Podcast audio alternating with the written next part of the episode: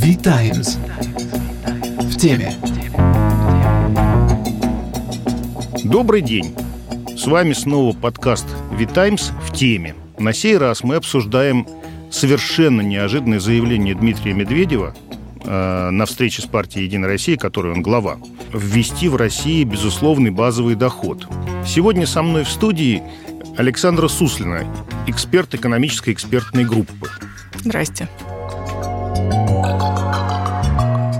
И мы начнем э, обсуждение с того, что я бы попросил вас, Александр, дать дефиницию, определение, что это такое безусловный базовый доход и вообще встречается ли этот зверь в природе. Безусловный базовый доход. Довольно утопическая экономическая идея, которая гласит, что всем гражданам, проживающим на территории определенного государства, выплачивается некая одинаковая для всех сумма. Всегда. Вот, всегда. А что же плохого-то вот в безусловном базовом доходе? Проблемы с вообще реализацией утопических идей начинаются тогда, когда мы хотим что-то идеалистическое воплотить в реальности, которая далека от идеального мира. И э, вопрос ограниченности ресурсов, он тут же ставит большие препоны на пути к реализации этой утопической идеи. Всем платить равно, независимо а кто оплачивает банкет? За, за, за чей счет? Откуда возьмутся деньги? И это самый концептуальный вопрос. Но Россия вот такая богатая сырьевая страна, у нас очень много всяких полезных ископаемых, мы их продадим и справедливо распределим деньги от продажи недр. Как бы это все хорошо э, в статике. Сейчас мы продали, на следующий год получили какие-то деньги, поделили между всеми, ну, вроде как что-то дали. Но надо понимать, что, во-первых, жизнь рассматривается в динамике. Сегодня у нас одни нефтегазовые доходы, завтра другие. Завтра у нас народилось гораздо больше людей, и делить надо уже на большее число. Да? Сумма этого дохода будет меняться, прыгать и так далее. Нужна ли она с точки зрения экономического стимула? Если мы говорим, окей, мы будем поддерживать, предположим, только бедных, там, какого-то уровня, то это уже вообще не безусловный базовый доход. Соответственно, если вот так вот всем и все, то возникает большой вопрос. Зачем? Ну вот зачем? Потому что если это человек бедный, то наличие такого базового дохода теоретически, вот я ужасную, может, вещь скажу, непопулярную, но это убивает стимулы к труду. Но если человек работает и получает 12 тысяч рублей, там, мрот какой-то, он бы мог повысить свои усилия, заработать больше. А тут ему эти 12 тысяч рублей придадут просто так. Но вот у вас есть гарантия, что он будет продолжать работать? Или он просто сядет как на пособие на этот безусловный доход, и стимул к труду убьется? Как вы думаете, исходя из каких экономических реалий Медведев может такое предложение делать? Что может его подвинуть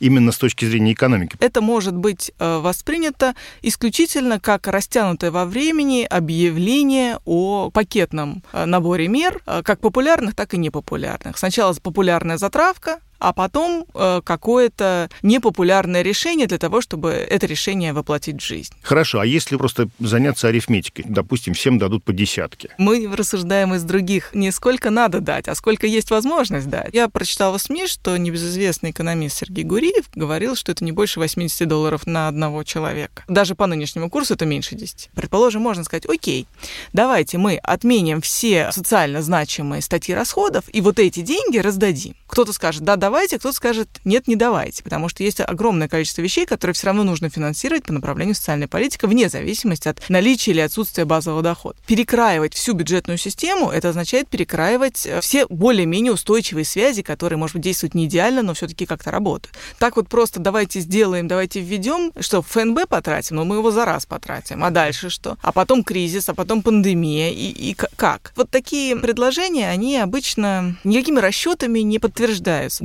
Того, он же как хитрош сказал Медведев. Он же не сказал, давайте ведем, он сказал, я предлагаю правительству подумать о. То есть подумать о. Ну, мы подумали о и поняли, что нет. Можно к этому отнести как к заданию, которое правящая партия дала правительству. Дело в том, что э, сама вот эта идея безусловного базового дохода, она могла бы быть уместна, когда правительство обсуждало антикризисный пакет мер и вот поддержку населения во время пандемии, тогда принять такое решение о том, что давайте выплатим всем понемножку, но не на всю жизнь, а вот, ну, не знаю, на три месяца. Вот это было бы и логично, и правильно, и, в принципе, э, бюджет это потянул бы. Нечто похожее же сделано было, в смысле, вот на детей раздали по десятке. Я очень много возмущалась по этому поводу. Хорошо, а семьи без детей не, не должны выживать? А семьи с детьми чуть постарше? А семьи с другими иждивенцами? Это очень бы сильно помогло людям всем в период тяжелый. А что бы было тогда у нас с инфляцией? Про инфляцию действительно боялись, что она могла бы вырасти, но дело в том, что в период пандемии очень сильно упало потребление. То есть количество денег, условно, в экономике был недостаток. И, в принципе, безусловная раздача всем по десятке, она, ну, возможно, дополнила бы до ожидаемого уровня инфляции или чуть-чуть выше, но не запредельно, не удвоила бы и не было бы таких уж прям каких-то катастрофических последствий. Нельзя себе вообразить такую вещь, вот эта мера, она встает в ряд вообще мер, которые имеются в арсенале государства. Сильный кризис, сильное падение доходов там по каким-то причинам. Дело в том, что правительство очень сильно боится обязательств долгосрочных и закрепления этих обязательств в нормативных документах. Ну, предположим, вот такое решение будет принято и что-то закреплено.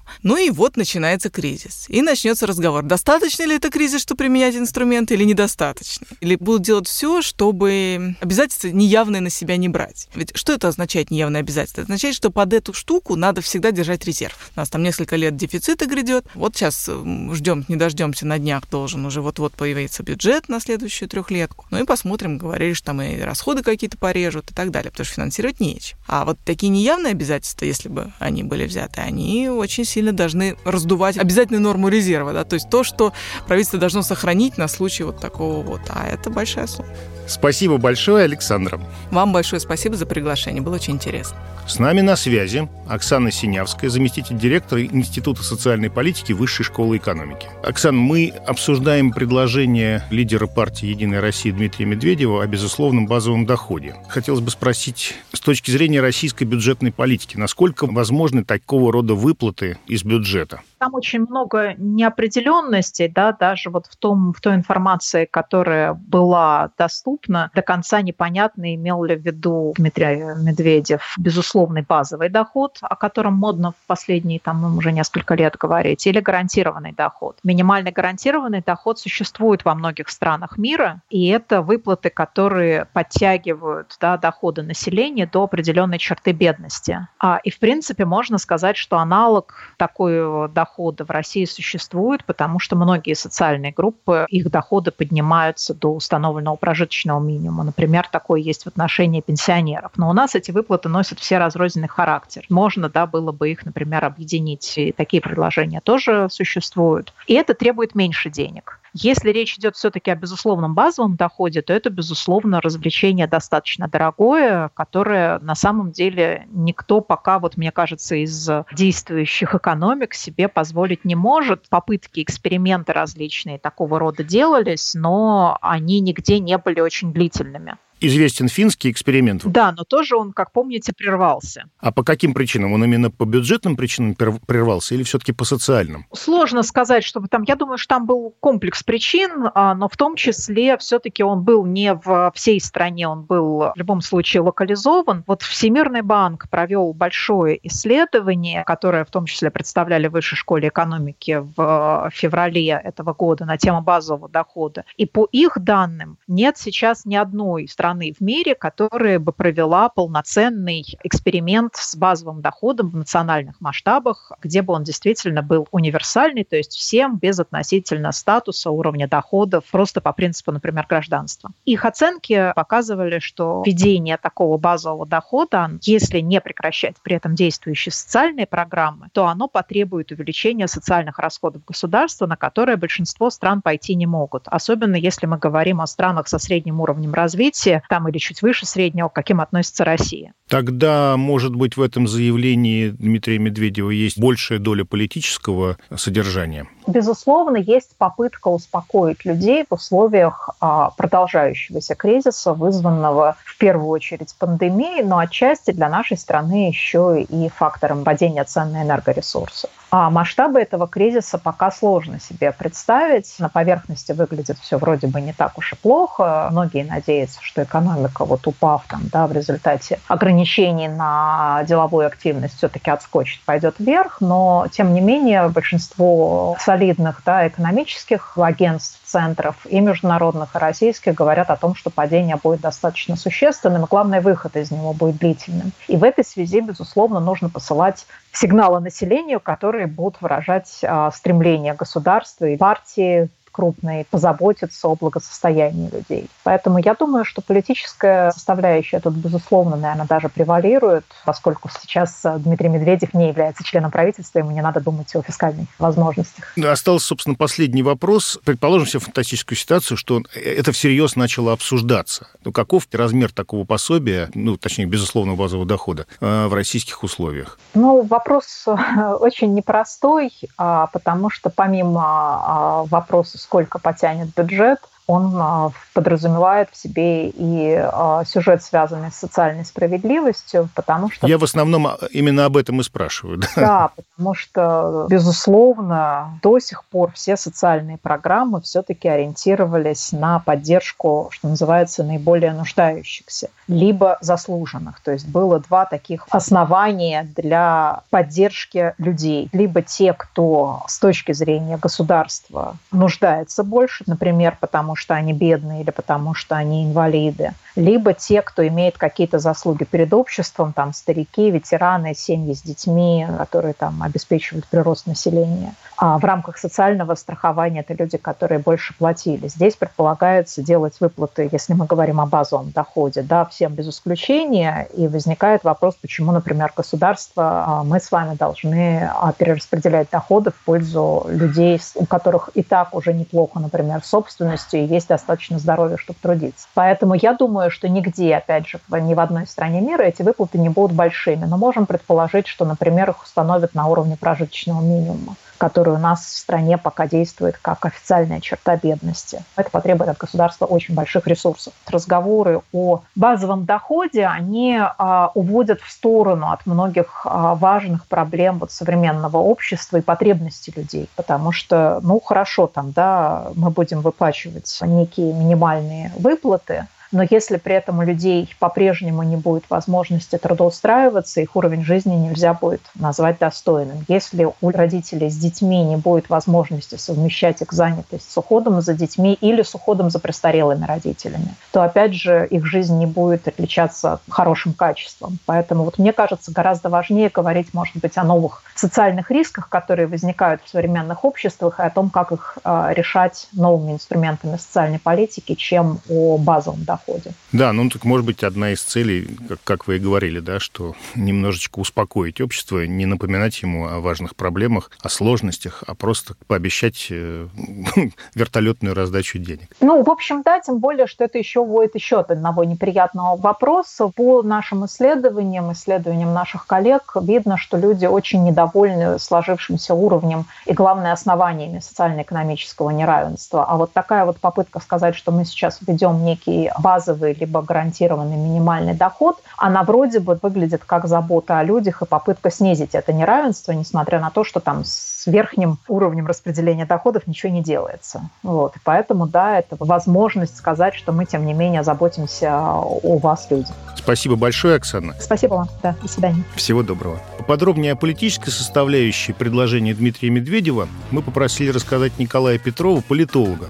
Есть два вопроса. Первый из них такой. Медведев возник как бы слегка из политического небытия. У партии «Единая Россия» не очень хорошие показатели электоральные. Можно ли сказать, что таким образом федеральные власти хотят дать старт думской кампании следующего года? Главная роль э, нынешних региональных выборов – это, как выборов последних перед большими федеральными, это опробовать разные способы получить нужный результат через год. И в этом смысле понятно, что заявление Медведева сегодня может э, совсем не повлиять на э, результаты выборов через несколько дней, но это может являться пробным шаром еще и потому, что главная причина резкого падения рейтингов «Единой России» заключается в том, что в 2018 году Кремль заставил их единогласно поддержать пенсионную реформу, а люди, граждане, потенциальные избиратели, они сочли это предательством их интересов. Предлагая широкий популистский жест в адрес граждан и в первую очередь в адрес малообеспеченных граждан, это может быть э, попыткой действительно проверить возможность ведения такого рода кампании по улучшению имиджа «Единой России». Есть и вторая составляющая. Дмитрий Медведев как э, политик, ему нет места в нынешней системе, он уже даже не ЗИЦ-премьер, а просто человек, который занимает непонятно пост, специально для него придуманный. А Медведеву время от времени нужно подавать признаки жизни и демонстрировать, что он действующий политик. Я бы допускал, что здесь может быть и не только чье-то желание улучшать имидж Единой России, но и желание самого Медведева продемонстрировать, что он еще не умер в политическом смысле, а жив. Означает ли выступление Медведева на партийном мероприятии, что он остается во главе партии до думских выборов? Нет, с партийной системой вообще много неясности. Все последние годы Кремль ничего не делал, хотя она очевидным образом обветшала, и позиции Медведева в партии слабы, по понятным причинам. Он для партии скорее обуза, чем актив. Партия хотела бы демонстрировать и пытается это делать, что она партия Путина, что ее поддерживает популярный все еще президент и так далее. Да? И в этом смысле игра Медведева – это и использование того единственного оставшегося у него политического ресурса, который есть, в том числе и с надеждой, может быть, сохранить позиции до выборов в Государственную Думу, а дальше, может быть, их существенно поправить. В данном случае предполагается, что Медведев может действовать отчасти самостоятельно. То есть есть какая-то самостоятельность в этом его заявлении или высказывании? Я бы напомнил, как выглядел Медведев со своими президентскими посланиями, когда было понятно, что у него очень небольшой коридор, в рамках которого он может выступать с инициативами, но тем не менее этот коридор был. И вот одна из таких инициатив была изменение часовых поясов. Да, я допускаю, коль скоро правительство вроде как не обсуждала эти идеи, мы первый раз о них слышим, вполне возможно, что это самостоятельный демарш Медведева, но опять-таки в рамках того коридора, который ему сегодня позволен. Вопрос такой. Не кажется ли вам, что вот это э, предложение, это такое прощупывание почвы перед неким пакетным предложением? Ну, предположим, решили провести какую-нибудь не очень популярную реформу. Ну, например, ввести прогрессивную шкалу подоходного налога. И поскольку, ну, мало надежд, что эту идею поддержат большинство, идея такая. Давайте мы сначала а, придумаем какую-нибудь очень красивую а, формулировочку, которую, по идее, должны поддержать все. Типа базовый доход. Ну, кто же откажется? Никто не откажется. Все похлопают, поаплодируют, и воодушевленно эта идея будет принята. А потом, как с нацпроектами, скажут, вы же хотели безусловный доход, а теперь давайте мы теперь под эту сурдинку поднимем налоги. Нет у вас ощущения, что это может быть что-то подобное? Да, наверное, в принципе, может. Единственное, мне кажется, что Медведев это не тот ньюсмейкер, которого серьезно воспринимают, и даже в этом качестве тоже. Я бы все-таки скорее склонялся в пользу версии о том, что это нацелено на то, чтобы напомнить о существовании Медведева и, может быть, э, если получится как-то подукрасить немножко рейтинг «Единой России», чем Э, служить более конкретным целям, еще и потому, что сегодня не то время, уже действительно выборы в Государственную Думу подступают, а это очень важные для Кремля выборы, и делать еще какие-то серьезно негативно воспринимаемые шаги вроде пенсионной реформы, сейчас, я думаю, таких планов быть не может в силу политического календаря. А после выборов вполне возможно. Но тогда вот та схема, которую вы изложили, она будет работать так. Сегодня идея просто вы высказано, начинается ее обсуждение. Дальше, ближе к думской кампании, это уже может быть в том числе и лозунгом, который «Единая Россия» публично тиражирует, а уже после думских выборов, когда вроде как «Единую Россию» с этим лозунгом поддержали граждане, можно приступать к осуществлению именно тем способом, о котором вы сказали, то есть, а теперь будем искать деньги и будем вводить прогрессивную шкалу налога. Спасибо большое, всего вам доброго. Спасибо вам, всего хорошего. Ну что, таким образом можно сделать вывод, что заявление Дмитрия Медведева имеет совершенно политический характер и очень мало основаны на экономике. Прощаемся с вами. Это был подкаст «Вид Таймс» в теме. Читайте нас в Телеграме, на Фейсбуке, на сайте vidtimes.io.